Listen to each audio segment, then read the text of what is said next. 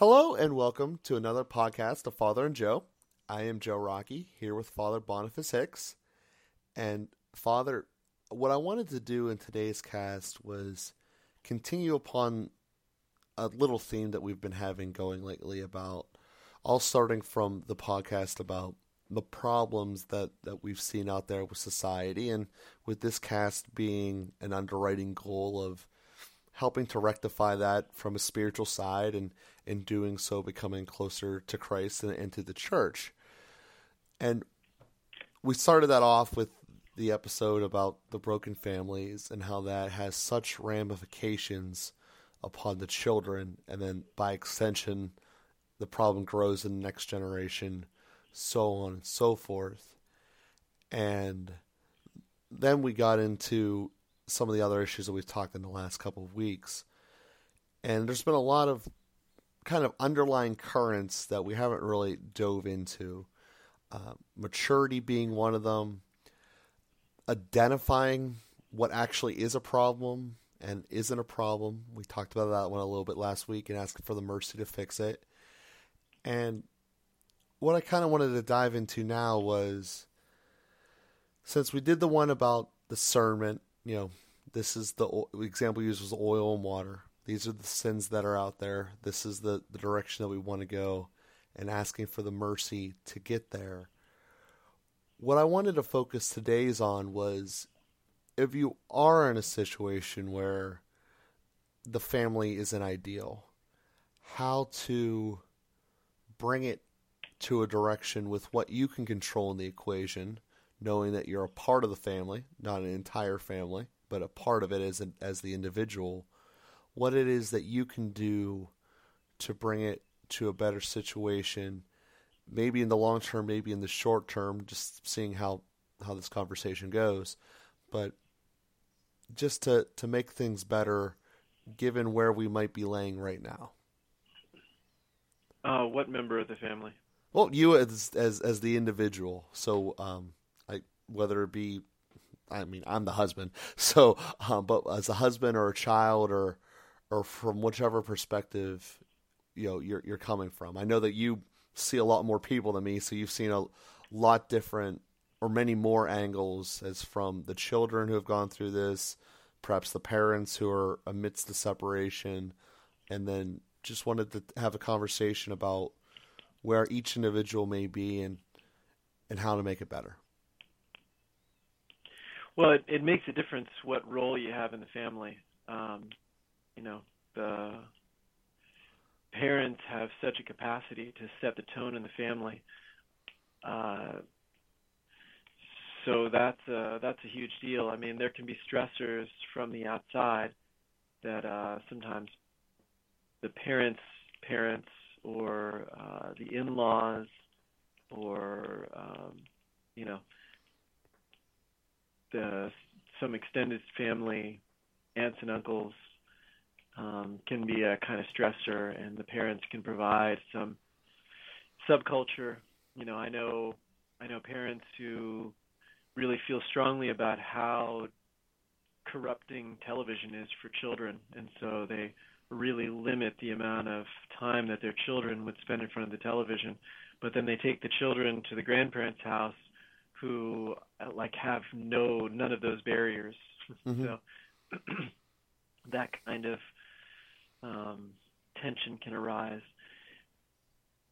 You know, one can uh, parents aren't always on the same page. The the wife may have some issues, you know, or the husband may have some issues, and then trying to compensate for the spouse's issues in terms of raising the children, and then trying to correct or, or help to remedy the spouse's issues, um, you know, is uh, is something that, that a spouse can can do. So both both dimensions of that can be important.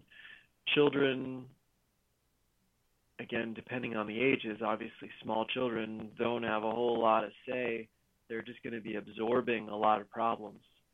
Uh, as teenagers with a little bit more autonomy, they may be in a better position to find some other role models, to spend more time with uh, their friends, families, certainly looking to God and everything is is a remedy for, for all of this. Our prayer, both intercessory prayer, just asking God for help, and then also a more, uh, you know, a kind of healing prayer of looking at specific trauma, stressors, situations, and trying to invite God into that situation um, can provide some healing. So anyway, just to say, depending on where we are in the family and depending on what the issues are that we're dealing with, there are kind of a lot of answers to your question.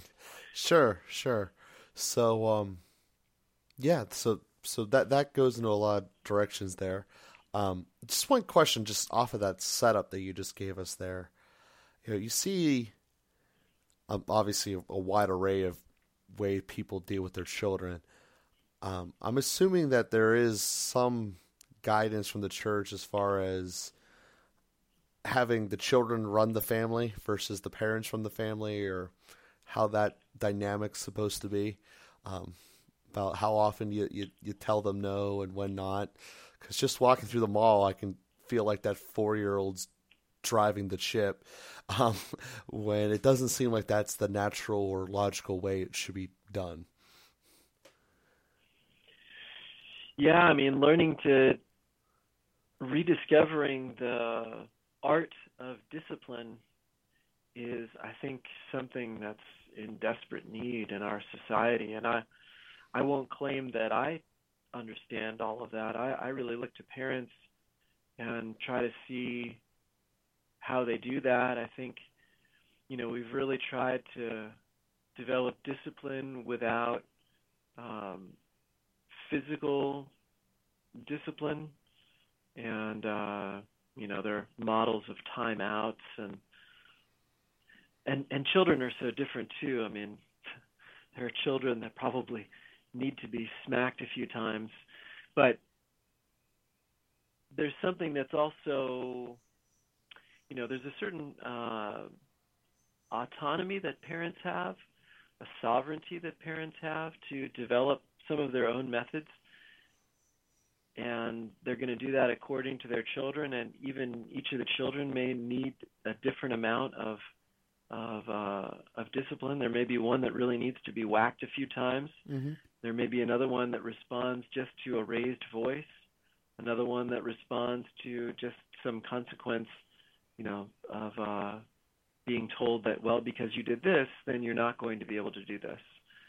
And so, but developing the art of discipline, how to curb the behavior of children so that they don't run the family, as you were describing, so that every temper tantrum doesn't become, uh, uh, doesn't influence the direction of the whole family, is is really important. And it's not easy.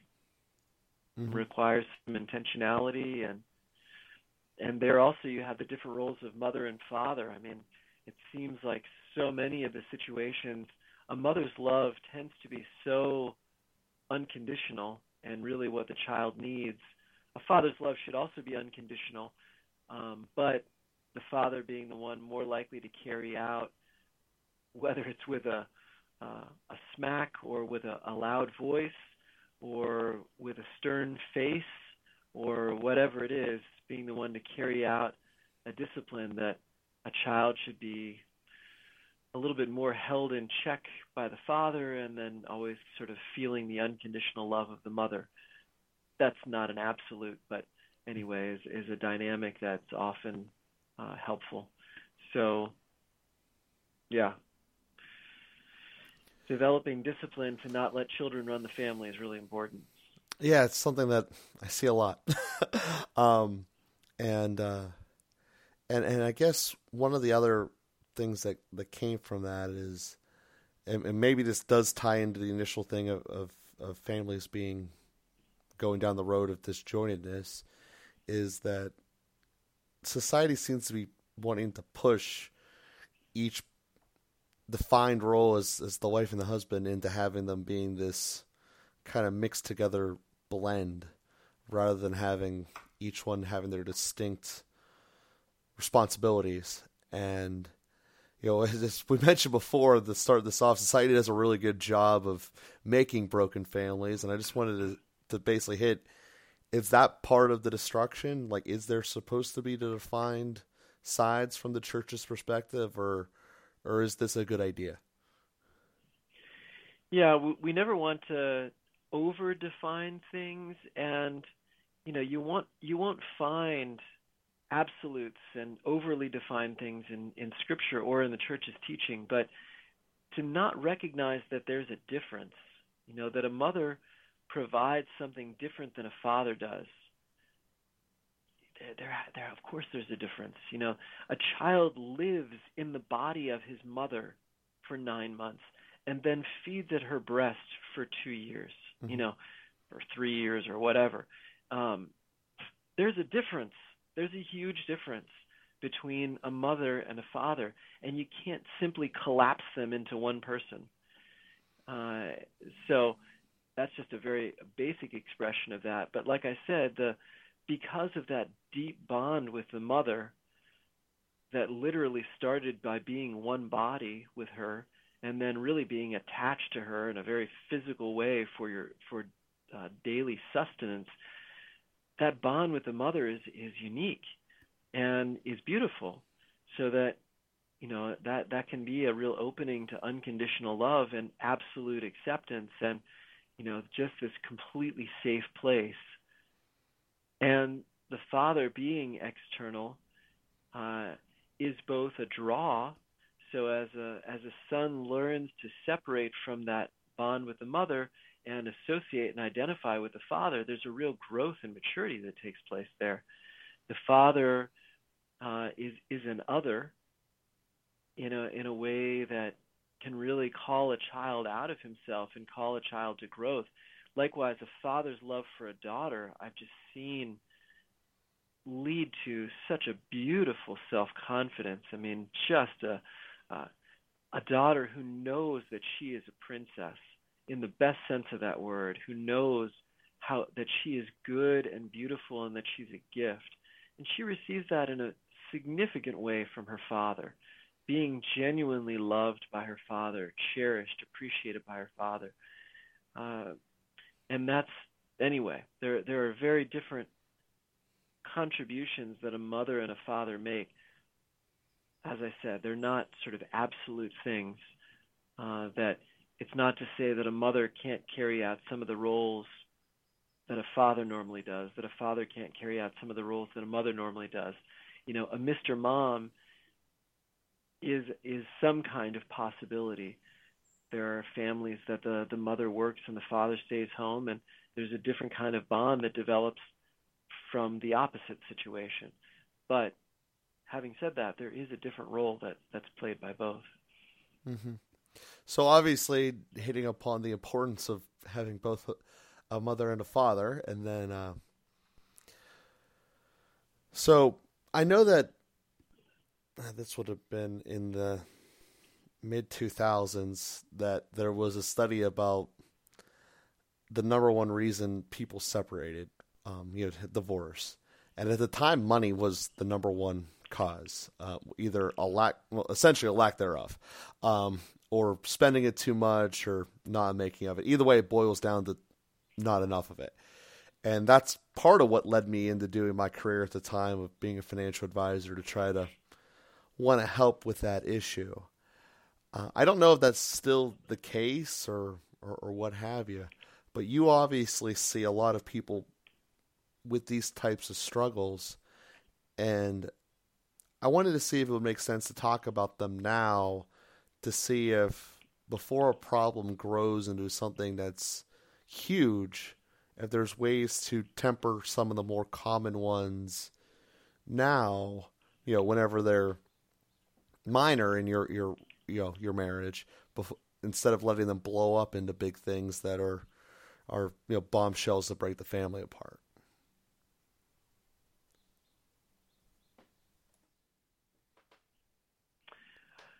Um, yeah, I, to be, uh, to be totally honest, I don't actually meet with that many people who have real broken families. I mean, I tend to meet with people who are trying to grow in their faith and Um, so uh, I celebrate marriages of people who are coming to me for spiritual direction, which usually puts them in a different category of uh, practicing their faith. So uh, I don't have as much direct exposure. I see more the uh, the after effects. I meet with a number of people who come from divorced families. I don't actually meet with the parents, and I don't necessarily know all the issues that were involved to be able to say whether there are, you know, financial issues or um, that kind of thing. Um, but certainly communication is a huge issue, that being able to talk with each other and to work out problems is a huge issue. I, I certainly see the effects of of being distant, of running away. We talked about pornography. It's a huge stressor in marriages, explicitly or implicitly. A husband who is using pornography extensively is much less available to his wife. And she detects that either because she knows what's going on, or she detects that because she just sees his lack of interest. You know, a wife is never going to be as exciting as what the people, you know, the things that people are doing in pornography. And so the kind of raunchy, racy Uh, thresholds that he's go that he goes through in pornography can really damage that marital relationship.